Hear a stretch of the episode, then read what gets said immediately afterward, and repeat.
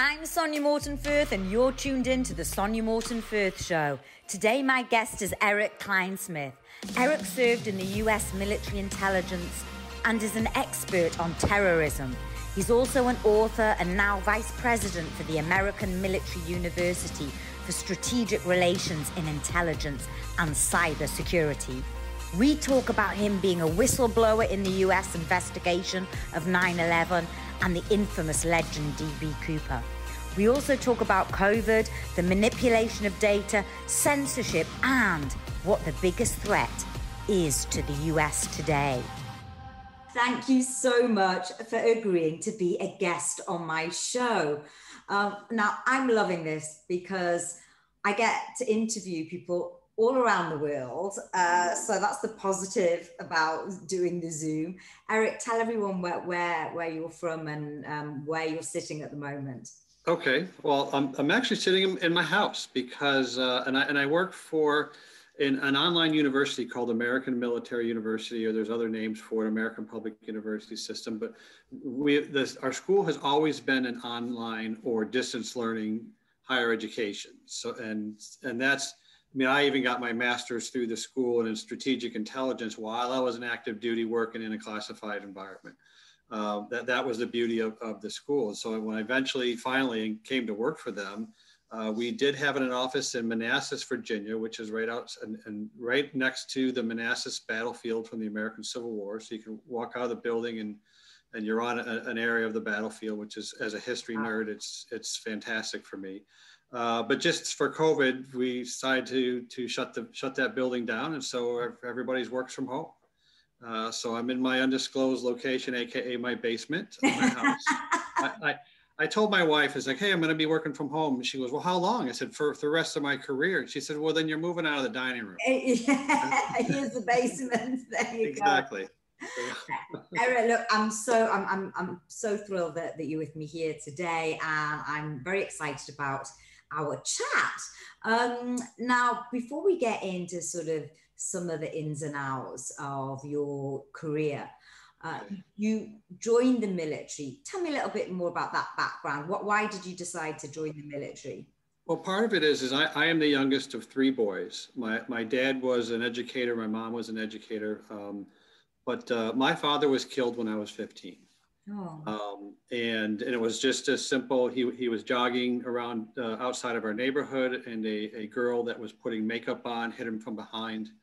Uh, was oh, was a, as a distracted driver, and so that was in the middle of my, uh, in between my my sophomore and junior year of high school. So my high school was, uh, you know, as as privileged as I felt uh, being raised with a you know a a fantastic father, fantastic mother, and my father never joined a group or club that did not have to do with the family. So he was never involved with the with the you know the local Rotary or uh, you know at the, you know any kind of lodge or anything like that. And and his and for criticism that received from that, it was his response was, you know, you're not contributing to the community. And, and he said, well, I'm raising three boys. That's my contribution to the community. Mm-hmm. And after he passed away, we all had, uh, you know, we, we were all growing up in a, in a very patriotic environment in terms of our family. So my oldest brother became an officer in the Marine Corps. My middle brother became an officer in the Army and joined the 101st Airborne Division. And then he had since left and uh, he just retired December 31st after 30 years as a Secret Service officer. Um, he's probably one of the most decorated officers in the history of that organization. Um, you know, so it's just patriotism has always been part of our life. And so part of, besides the patriotic feel, but also to understand more about my father's life is one of the, another reason why I think we all joined up. And so I joined the military first as an armor officer, which was perfect because my dad was an armored cavalry officer. He was in, in the Cold War. He was on the German border uh, uh, in the in the uh, seventh. I'm sorry, yeah, in the Seventh Cavalry for a time. Um, and, and, so that was that was a big draw for me. So I, I did my first tour on M1 tanks and then I switched over to these scouts and reconnaissance vehicles. And so we were doing uh, the, the, the kind of the, in the UK, it would be a, a version of the Rat Patrol uh, from World War II, where we had 10 Humvees, no, no tops, no doors, no windshields, which would be fa- fantastic in the desert, but we were in the mountains of Colorado, and it was uh, much harder living uh, when you spend a third of your year out in out in the out in the field for that. Um, and then from that point, I switched over to intelligence, and that was the rest of my career. And, and that's obviously where I, I, want to chat to you about um, your, your, career in the, the intelligence side of it. You became um, chief of intelligence for land information warfare. Um, and as I understand it, you pioneered um, analysis using data mining. Now, for some people, that might go over their head a little bit. Yeah. Sort of translate that into um, plain layman terms, English terms. Okay. What is what did you what were you actually doing?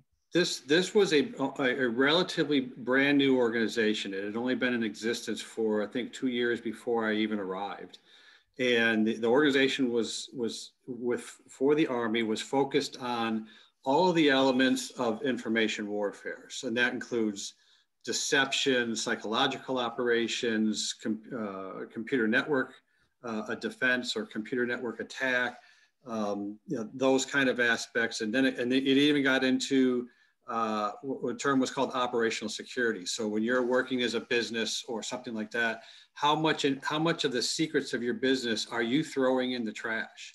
And somebody can just dump, you know, dive into a dumpster and find out everything your your company is working on, whether it's a secret sauce or the next plans for the next auto, you know, next vehicle that you're you're designing or something like that.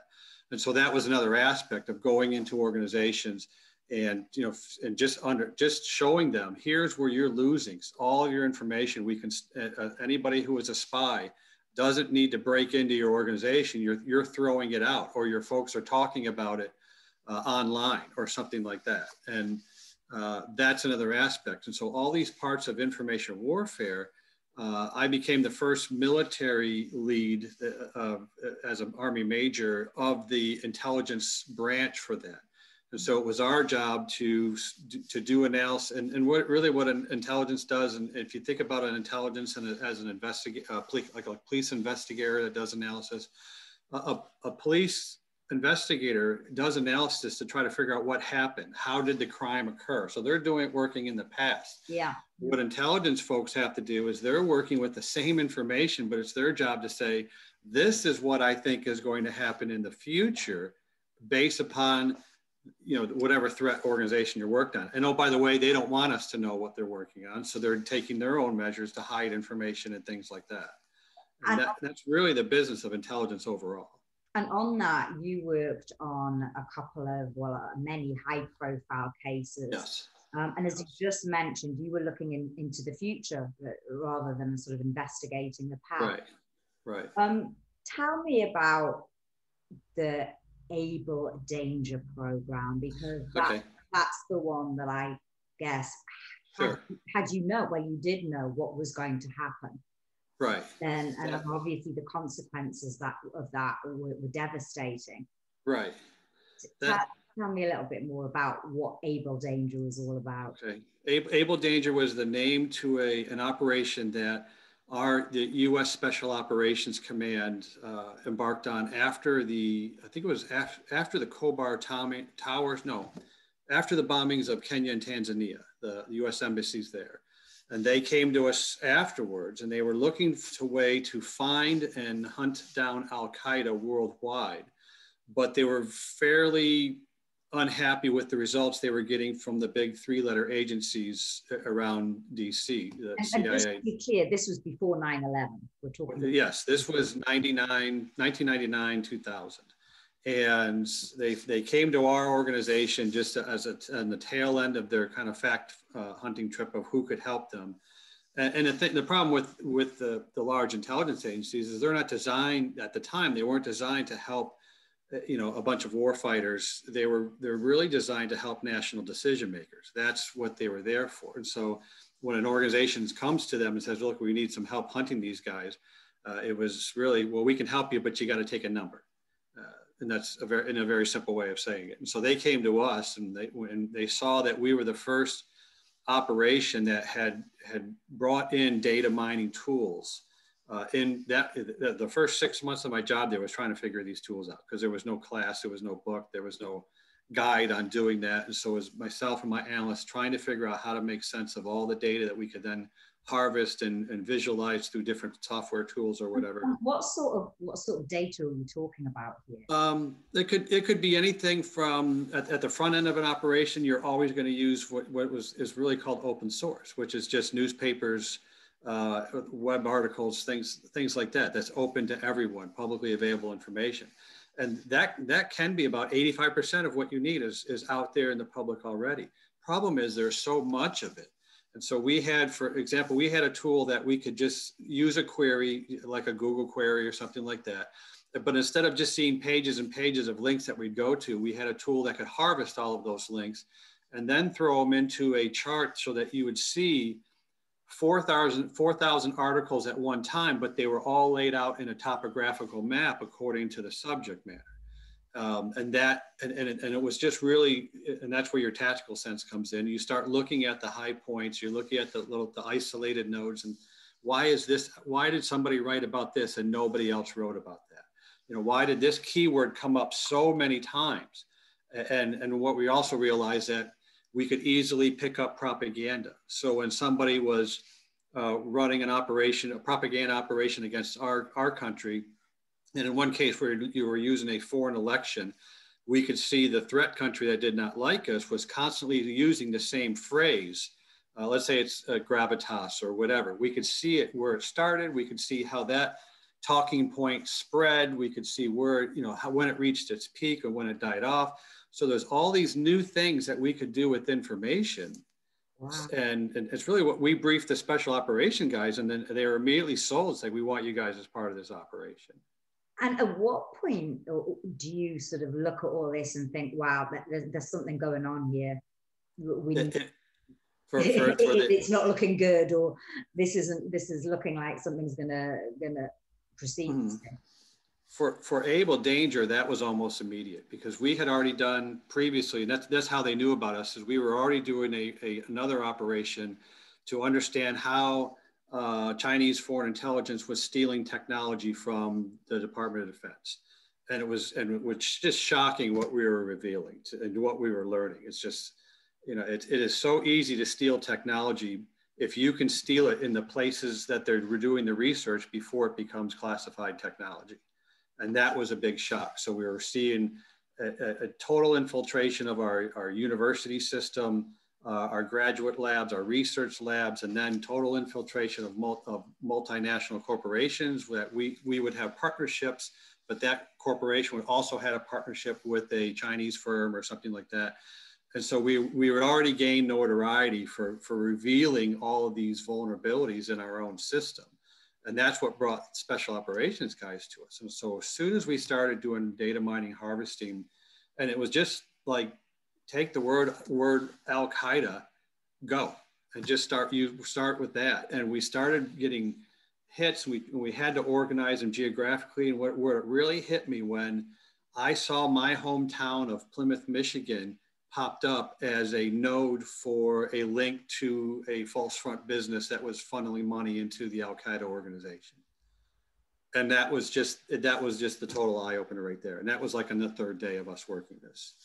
And so we immediately found the footprints in Europe. We found foot, footprints in the uh, South Pacific, um, another organiz- a, a, partner organization called Jemaah Islamiyah uh, and Abu Sayyaf working in uh, the Philippines and, and, Indonesia.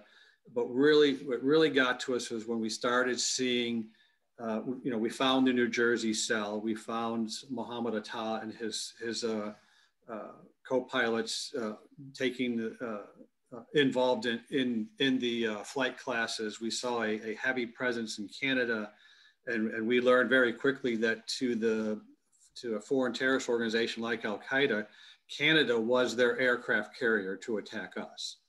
You know, and so immediately started losing still sleep over that. And, and, and, Erik, you found out all of this before 9 11. Right what happened? What I mean, did did well, you? Well, we, we, we were, know what we happened because the end result. We were, uh, yeah. Did you alert? Was, what, what what happened to the program? we were we were working in close partnership with uh, with Special Operations Command, but the word got started filtering up through the chain of command and got into the Pentagon that here was this rogue, not rogue, here was this small intelligence operation. It was only 24 of us. In fact, the team that we that I put together for this was only four people, including myself.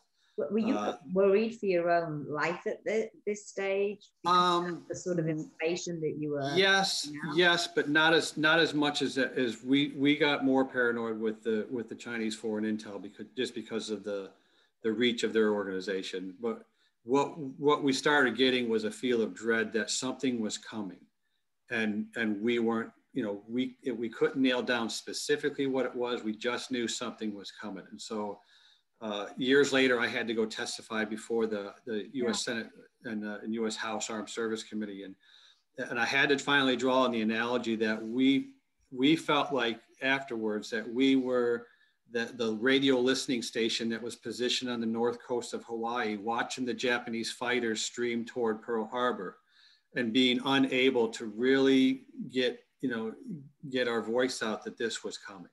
And so we, we sent information back to SOCOM. We were working with them, but the, the DOD lawyers and leadership started getting more and more upset with the fact that we were harvesting so much information, but we were also in, the, in these batches of two and a half terabytes that we were pulling in. We were also pulling in information about US persons, and it's specifically illegal for intelligence folks to collect on US persons as part of our own uh, US code or our own laws. And the problem that they were wrestling with was, well, did these guys do that on purpose or was it just incidental because they put in a phrase and that's what came back? And that took, they shut the whole operation down, but it took months for them to wrestle with how do we do this properly? And, and that, the, the frustration was that we could only, besides collecting the information, if there was information on US persons, which we undoubtedly had, um, we could also only keep that information for 90 days. So as the 90 day mark hit, I was informed by our own lawyers that had come down and says, you know, look, you either delete this stuff or you go to jail. And so I was the one who deleted all the data and I had a warrant officer with me and she deleted an, a, our secondary set of data. And that was about the worst day I think I've ever had in the military was doing that because we knew something was coming and we were shutting everything down and we were deleting everything we had. Wow, Erik. I mean, uh, I'm, I'm sure you've had many sleepless nights over it. Yeah. Um, so you basically deleted basically evidence that, that 9-11 right. was going to take place. Right. But you were made to delete. You you didn't. Right. You, right. And, and, and I got I got grilled on it on, on up on Capitol Hill before the Senate, and actually, and uh, one of the uh, uh, President Biden was he was a senator. He was in there, um, and that was the questions I got, it got back is, you know, why, you know, who made you delete this data? I said, nobody did this. And I held up the regulation. The regulation made me delete the data. But what was horrible about that, that whole day was as I got into the room, it was packed, wall to wall folks uh, of myself going to testify. And I was asking one of the staffers, like, who, who are all these folks that are here? He said, well, about a third of them are reporters, about a third of them are other staffers and about a third of them are the families of the victims of 9-11 wow. And, and that just at that point that was about that was again another low point where it's just you know i have to walk in and tell her tell the world why i failed wow. by by obeying the law and that's what you swore to but in the same light you you you became a whistleblower right you didn't yes have, you didn't have to stand up and say this and i bet the easier thing would have been not the easier thing, but you, you were telling a nation what happened. Mm-hmm. Um, now right. that must have entailed a huge amount of well risk, um, yeah. and, and you to actually stand up and say those things. Right. It was it was frustrating because yes, I, I could have I could have held the data, but I but knowing I would have d- doing so would have knowingly violated our own regulations um, and and quite frankly put put our put our own unit in, in jeopardy. Somebody else would have come down and deleted it for me, and you know we would have suffered the consequences for not doing that or trying to hide it or whatever.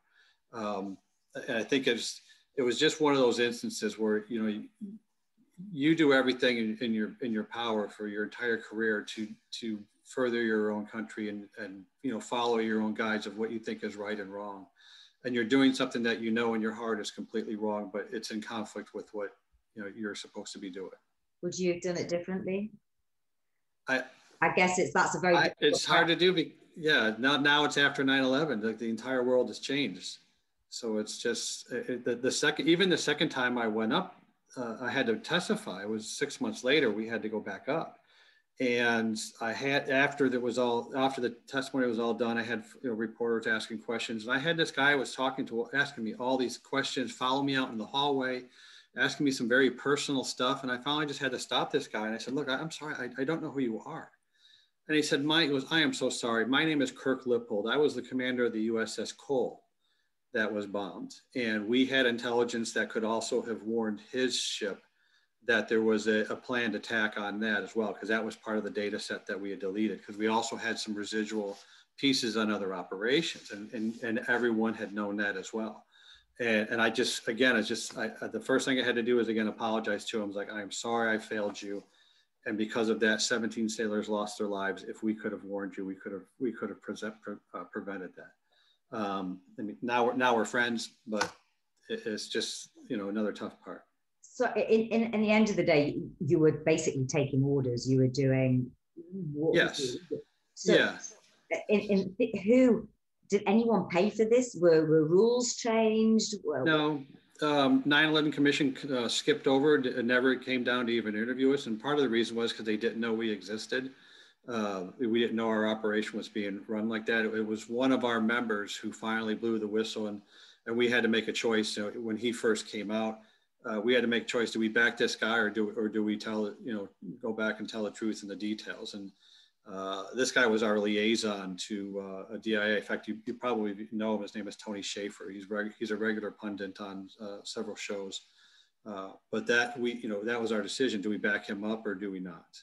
Uh, and and my immediate immediately, it's just like that. This needs this story of what we tried to do and the whole argument is, well, we the U.S. failed because they failed to connect the dots. Um, my my answer to that is absolutely not. We connected the dots. We failed because we we failed ourselves because of our own bureaucracy and our own inability to to, to get get past some of our parochial interests of, of agencies protecting information from other agencies and things like that. Now, I, I think I might know the answer to this, but would this happen again? Like, let's say this whole scenario yeah. now. There's, there is always an, the, the, the biggest the biggest shock that, that I know folks are worried about now is is the is, is the term called the cyber Pearl Harbor, and it's and it's not just a cyber attack, but it could there be an attack that's a it's a multi-layered attack because you could do you know a and there's so there's there's lots of literature you know fictitious novels folks writing about this but how could you combine a, a, total breakdown of the US society by a terrorist attack with an EMP strike, with a cyber attack that just disrupts everything that we've uh, been involved with? And you know that that's your that's your doomsday scenario, which would involve the you know millions of lives and and things like that. That's really why cyber has become such an important piece for uh, our U.S. national security or even you know UK national security. I mean, just just on, on that because things in in the us i mean we're going through difficult times all around the world right um, and, I, I guess we can't not mention the COVID word. right, right. now, I'm not quite sure how things are there. We're, we're, we're, looking positive. It looks like we're coming out of lockdown, but obviously it's, it's shaken up the world. What what are your views on that? Because I believe you've written some articles. Um, yeah. For right. China, and it'd be interesting to hear those. Part, You've probably been asked this a thousand times. Right, right. Part part of with with COVID, and it was it was interesting because my daughter caught it, and uh, she was down at uh, a school, James Madison University, which is about 100 miles from here um, at her age, it was the, the worst thing that happened was the effect on her social life with some of her friends blaming her for getting it and things like that. But from, from a 20 year old, she just, you know, she was able just to bear through it and just shook it off in a, you know, within a week or so. But for a country at large, it, I think the worst piece about what it did to our economy and our livelihoods and our culture and everything else is that the, the virus didn't do that. We did that. You know, we, we destroyed our own economy. We, we changed our own culture. Uh, and part of it was based upon, and, and the, the, some of the talks I gave initially on COVID were, was really based upon the, the, the false sets of modeling that occurred to try to to try to and again if you're involved with information warfare you know people create models liars figures and figures lie and so we i seen models that were coming out that were total exaggerations and fabrications and one of the things like one example is there's a photo that was floating around my social media and it was a it's a photo of an intersection but somebody had blown up a COVID virus to the size of a, you know, several, you know, water, like a watermelon size virus and, and then just put it all over the photo and up on the street lamps. And, and the caption was, if you could see it, would you still go out? And, and I'm looking at this, it's like, this is such an exaggeration for, and it's a, it's, it's a model.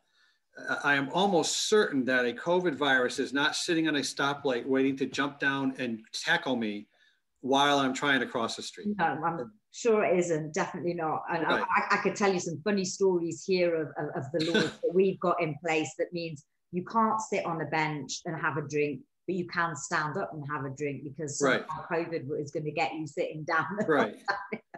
right.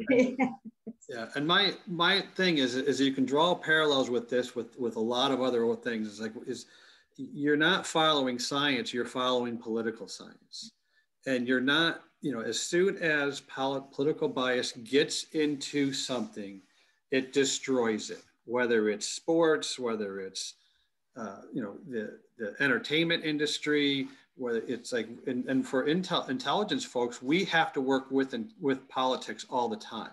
But as soon as we become political, we are worthless as a, as a, as an organization or as a career. Um, that's the biggest problem. And the same thing happened to COVID. As soon as it became political, it we ru- we ruined our response because of that.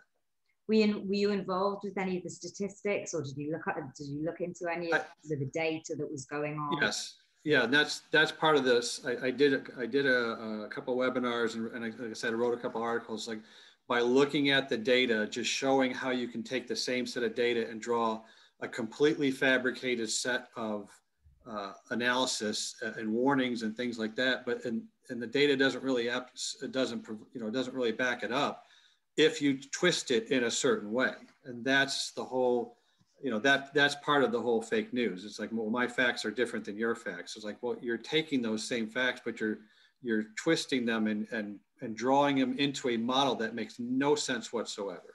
What what why do you think they're twisting it? What's that? Why do you think they're twisting it?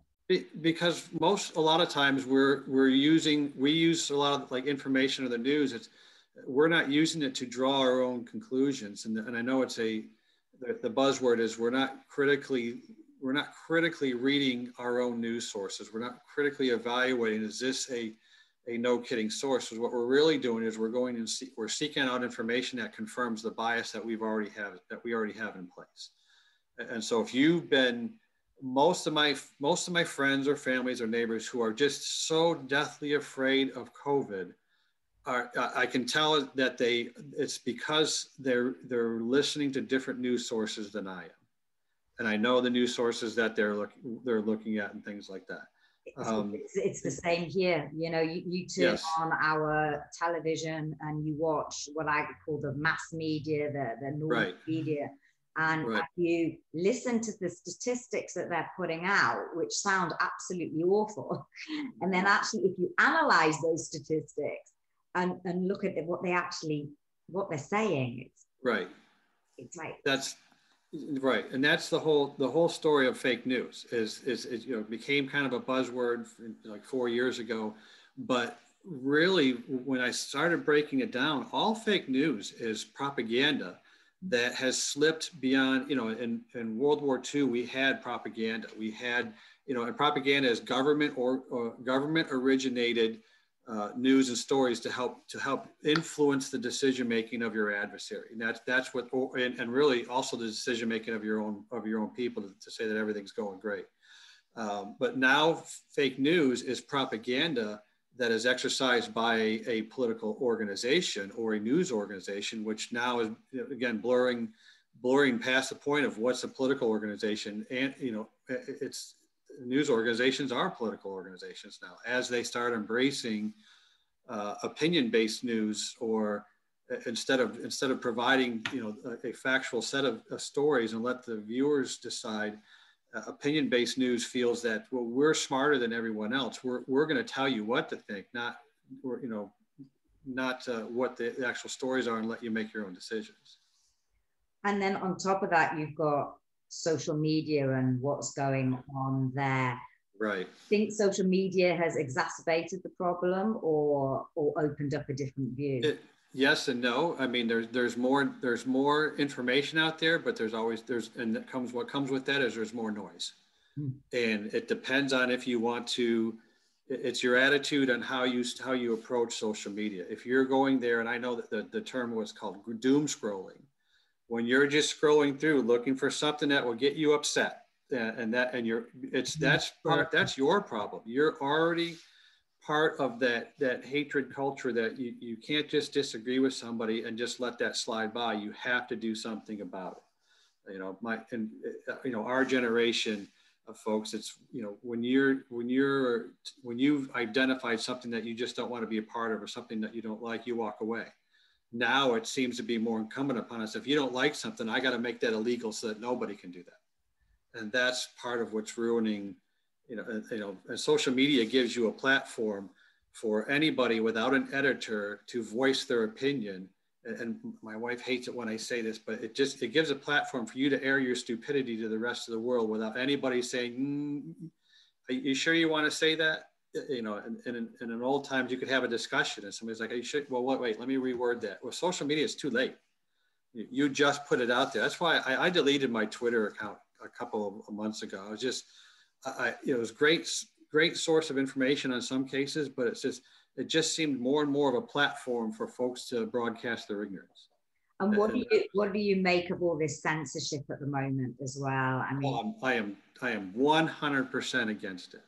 Uh, absolutely, and just you know, it's like I, I wrote in one of my articles was that censorship does not defeat the other side's argument that you disagree with. It just makes it move to a different market space. And so if you're going to delete somebody's Twitter account or or or or, um, put their face put them in Facebook, Facebook, yeah.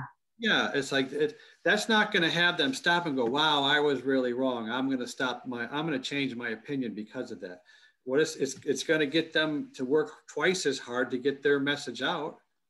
Whether it's right or wrong, it's what they believe in you know, censorship does not uh, causes more problems and it is very high risk to whoever practices it. I mean, uh, absolutely. I mean, without making sort of any judgments or opinions, um, you know, what we're finding here in the UK, or what, I'm looking at, is anybody um, that is sort of anti-vax, if I if I dare say it, okay. is going down. Right, right. Uh, you know, they're being taken down from YouTube, taken down from Facebook. Right. I don't know if it, I'm, I'm, sure it's the same, uh, same there. Right. Yeah, it is. It's it's the the the can the cancel culture. We've gotten to such a the point of it, it's just absolutely ridiculous and um, um, my wife is a librarian in her in a school, and, and we're actually in, in Loudoun County, Virginia, which is one of the first counties that has decided to take Dr. Seuss, and they used to have a Dr. Seuss Day, and they opened that up because they said they wanted a more diverse set of authors for children's authors. So they canceled Dr. Seuss Day, and they're and they're calling it something else. Dr. Seuss is still included, but that kind of started the the uh, that's all it needed to take was to start this touch point fire for the, the publisher now to come out and say well we're not going to publish six of the books. And now universal studios uh, i'm sorry universal studios theme park in orlando um, they are now reviewing parts parts of their theme park to see if there are parts of dr seuss that they want to eliminate from there. You know that was a story out this morning. It's just we've gotten to the point where it's just how far do we have to go to so that no one is offended uh, to, so that we end up with a society that is so dull, uh, so dull and boring and and just you know to the point of ridiculous I mean, golly, it's, it's George Orwell rolling in his grave. He's just he's he's on he's on point. He's just 40 years late. Absolutely crazy. And and sort of looking at this whole COVID situation, how do you, do you see anything? Do you see anything in the statistics? Are you involved in any analysis that? Uh, no, I mean I am looking at the, the, the, the, best part and the best argument can make is the, is the great part about the U.S. is we have 50 states and each state is a laboratory it, whether it's economics or in this case it's COVID or, or culture or whatever. And we can, you know, you have states that are on complete lockdowns and you can see what's happened as a repercussion. We have one state, South Dakota, that never locked down, never closed. Uh, did you know? Uh, I think they worked some mass mandates, but they never disrupted their economy, and they kept the lowest. They're now the, the state with the lowest unemployment in the U.S. Um, you know, Texas and Mississippi just came out I think yesterday or yesterday or the day before and said, we are now opening up. There is no mask mandate. You can wear it if you want, but we'll leave it up to the individual. And now we're going to see, you know, let, let that go. Now let's see, you know, they have a belief in what their scientific evidence is. And let's see what, let's see whether it works. And, and I know there's some very draconian kickback to that. It's like, you can't do that. You're playing with people's lives. It's, you know, it's like, well, you know, every state has a right to to, to set their own policy. You, you cannot dictate that from above. You know, there's no one size fits all from Texas versus Florida versus California versus New York. You know, that you have to take a different approach in each case. That that's the part that I get into more in terms of instead of instead of really getting nerdy with the numbers, it's it's is seeing the, the application of them and seeing what the effects are of the based upon the decisions that are being made. It's it is. You're right. It's it's an experiment, isn't it? It's like a big lab because you've got the states with you haven't got physical borders as such. It's just a right. it's just a right. you know COVID. Right. But COVID doesn't know. Well, you'd assume. COVID doesn't see the borders, right? right? Well, uh, we we do that with our with our tax codes. This how states uh, affect the tax. They do it with how what their priorities are for spending, whether they spend more on infrastructure or not. Uh, and I grew up in the state of Michigan, and the biggest complaint, and it has never gone away, is that the roads in Michigan are terrible. And I was just there for a funeral on Tuesday of a family friend. We, my brothers and I, piled up in, in the truck and drove there. And you could tell when you got to this, you crossed the border from Ohio into the state of Michigan because they, the, they had torn the sign down that said "Welcome to Michigan," and the roads just went to pot like almost instantly. And it was just, you know, okay, we're in Michigan now. The the, the car's starting to bump. So, and it's just, again, it's just, how do you fix that? Well, it's a northern state. They have more problems with their roads than Florida would, but you know, but then you have to plan. You have to plan for you know additional infrastructure to take care of that. Florida also doesn't have to invest in snow plows like like Michigan does. It's it, each state has to do things differently, and that's the that's the experiment of each state. Um, going back to sort of uh, to your to, to your days of, of, of, the sort of data mining analysis etc you were involved with another um, infamous case uh, yes. uh, db cooper now i just yes. read up about this you'll have to tell me yeah. more i found it fascinating and i believe you're involved in a potential netflix project on it as right. well right right um, we i started this pro- out of the, the able danger hearings and the, the, the notoriety, I was contacted by a investigative reporter and, uh, um, uh, and a producer that uh, worked out of working out of Hollywood or LA, who was working on several several different projects, and he really wanted my insight on data mining and analysis and looking at it from a law enforcement perspective. And it wasn't until years later we kept we've kept in touch. I kind of did some pro bono work, but in 2011, he called me up and just said, Hey, I got a case. I, I was working on a, a, an investigation on a heroin triangle, uh, drug triangle uh, between Seattle, Las Vegas, and LA. And in the process, I had somebody identify and said, I, I, I know who DB Cooper is. It's this guy over here. And he started, he goes, I, I want to know if you, do you want to get on this, this project and, and, and use some of your expertise on that? Just, and, and I'd been friends with him a couple years already. He says, eh, absolutely, you know, count me in. And the more we got into it, well, first we found out that the guy that we thought was uh, DB Cooper at the beginning was not the guy; it was a different guy. But he was, who, who is friend. DB Cooper? Because people here may not have heard. Okay, yeah, that's right. Uh, DB Cooper is kind of a is a is kind of a folklore or folk hero uh, in in American, and, and it's he he was a a disgruntled American who hijacked a a, a uh, an airline in in Seattle on November 24th of 1971, and he had the aircraft divert to Portland, Oregon. He had the uh, he had the authorities give him $250,000 and two parachutes. Uh, why do you ask for two parachutes? Because if you ask for one, they're going to give you a bad one. Uh, if you ask for two, you could put the bad one on a flight attendant, yeah. and, and, you're risking you know somebody on the aircraft. Uh, he had picked an aircraft that the, the, the stairs to go in, going into the aircraft actually lowered from the back of the aircraft. So while he gave them instructions now to fly to, I think it was Mexico City or, or, or uh, uh, out of country. And in the flight over Northern California, again at night, he forced the, the flight crew up, all the passengers were already let off, but he forced the flight crew up to the front of the aircraft, lowered the back, and jumped. And nobody has seen him since and it's the only unsolved case in our Federal Aviation Administration history. No uh, body, nobody found a body. Oh. No body, but uh, it was years later they found a portion of the cash was was hidden in a or was dug up on a riverbank, and uh, we now know that the the we now we now believe that the family that found it was actually set up and they were told to find it just to throw authorities off because it was not enough of the, not enough money to cut that to cover all the cash. It was just a small piece of it, and it had been there for several years, and yet all the rubber bands around the cash were brand new. Oh wow! Uh, so, so there was some specific pieces, and so as we started delving more and more into this individual, um, uh, to the and the individual that was identified, we ended up with, I think, 1,800 pieces of evidence. We ended up with DNA.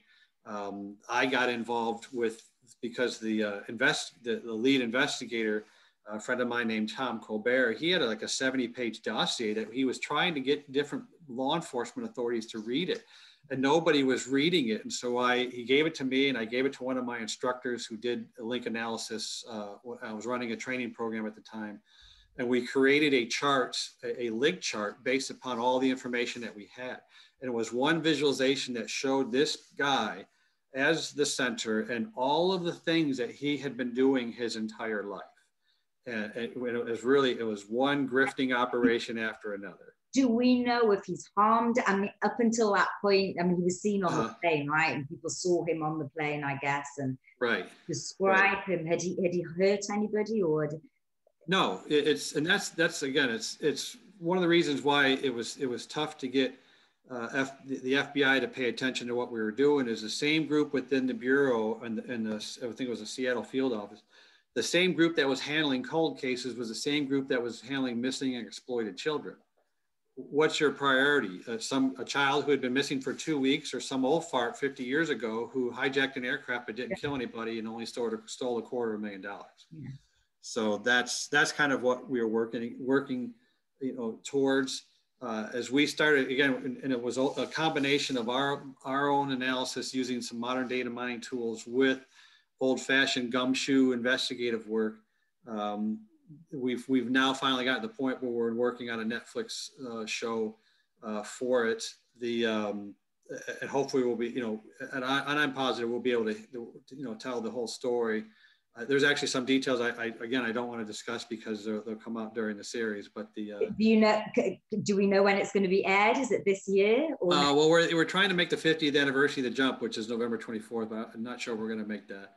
Uh, but it'll probably be next winter or, or things you know something along that lines. But uh, in the process of doing that one case, we are now on three additional cases that folks have just came to us and presented us with a potential solution to and they're just as notorious or more notorious than that one. So we've been working with, with a smaller subset of the of the 40 some folks that we had involved in DB Cooper. We're now a handful of us that are doing that.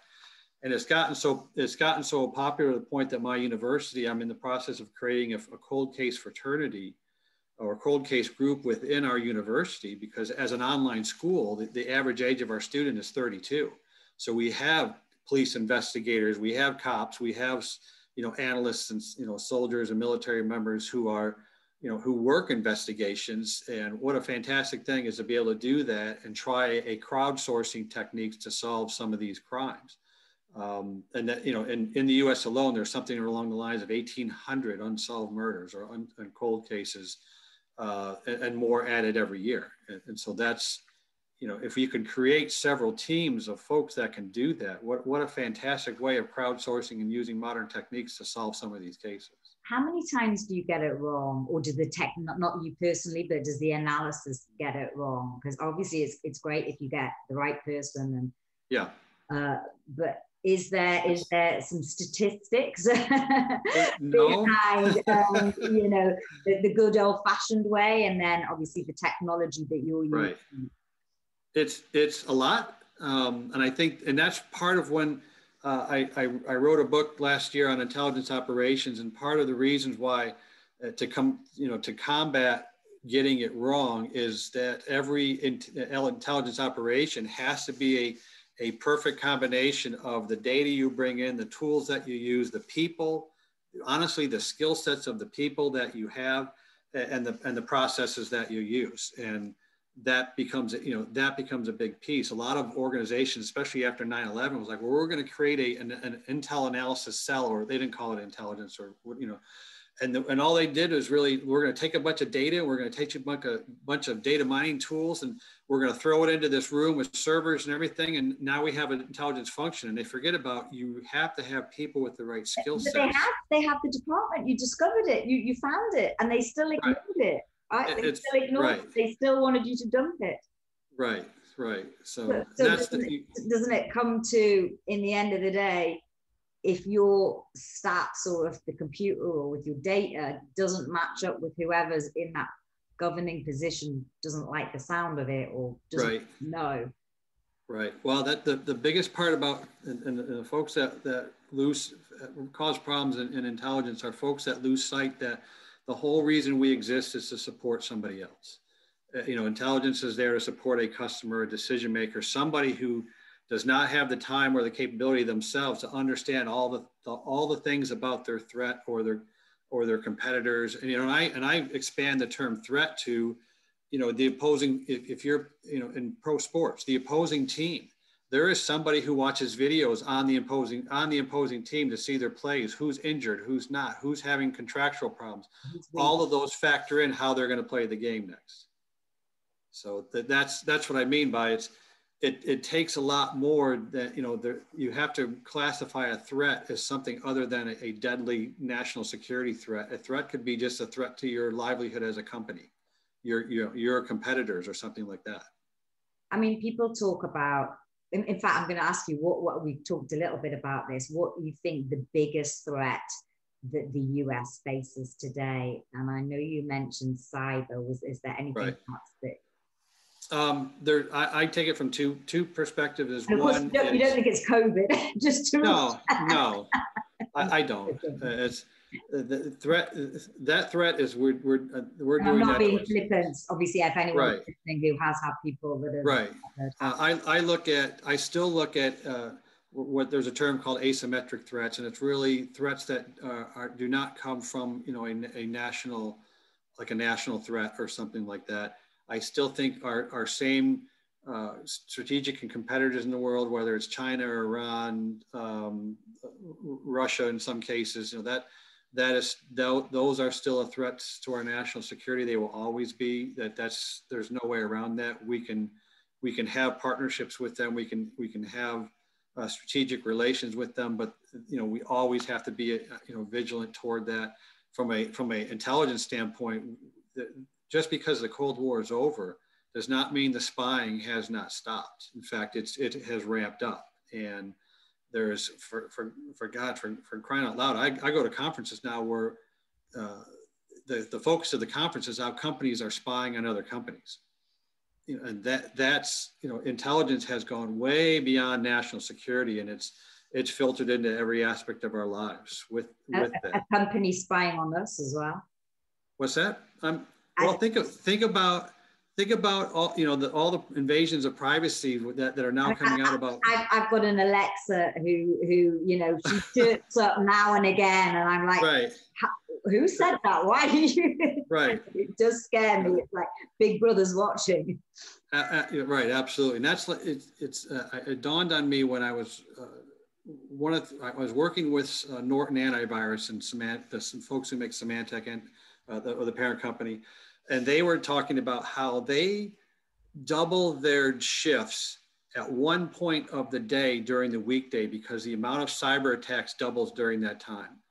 And it's just, and, and, I, and I use this as a point for, for teaching when I, when I do get a chance to, to get in the classroom. And I always ask the students, so when are, when are US networks most, most vulnerable to attack during the week? And the answer is always, well, it's gotta be the weekend, Friday night, Saturday, early in the mornings. It's 12 to three in the afternoons on the weekdays because most of the attacks and, and are, are, occur from script kiddies who are home from school and their parents are at work. Wow. And, and that's when they, they used to double their shift. Now, COVID has probably thrown that model totally out the window. Yeah, because we're you know, so that so. right, right. And so when you have a limited amount of resources to put that, that's why you rely upon the intelligence folks to say, you know, here's some patterns that we see for these attacks. You know, and if we were even able to, to figure figure some things out when we were doing some cyber network defense about what types of targets were the were the kids going for versus uh, you know a national threat or you know or foreign uh, a foreign intelligence service. And so uh, we saw like the, the army's medical uh, medical networks were under attack during during one portion of our time my time there. Uh, we immediately we knew that was a, a foreign adversary but when we saw all these in, attempted intrusions and, and, and we saw all this discussion, the, the number one target for uh, a 17 to 21 year old to break into a DOD, the, the, uh, a US Department of Defense network is Area 51 is to find out information about aliens that supposedly we got buried in the deserts uh, out in you know Ros near Ros. It's a, that that was their main focus is trying to get in and find that information because they dang sure knew we were hiding it. I'm going to have to ask, do you have any information on that? yeah. You know, and I say no, and if I did, I'd say no.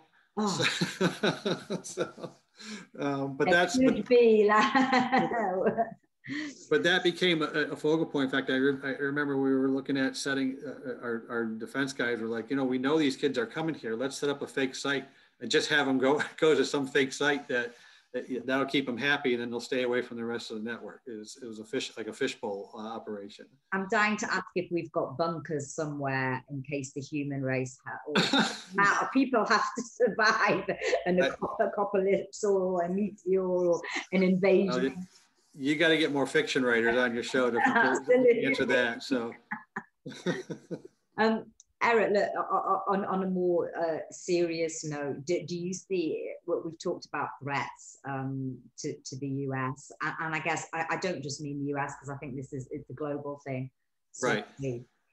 Right. Um, why do you do what you do? What do you love about it?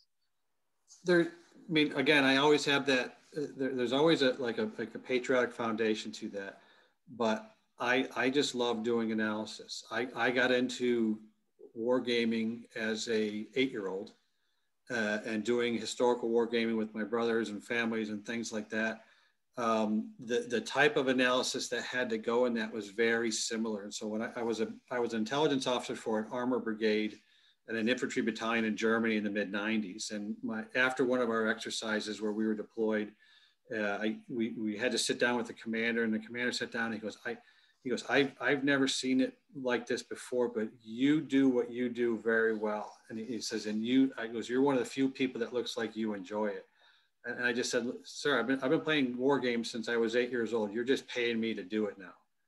And that, that became that part. And so I, and that, you know, goes from one part of my career to the next, anything, it always had to do with analysis. And so I've actually shied away from, you know, staying out of the, the upper, like upper management or, you know, wanting to be a CEO or general officer or something like that, because as you progress up that chain, you're doing more and more management of personnel that's, and you're getting less and less away from what I know I'm, yeah. I'm good at.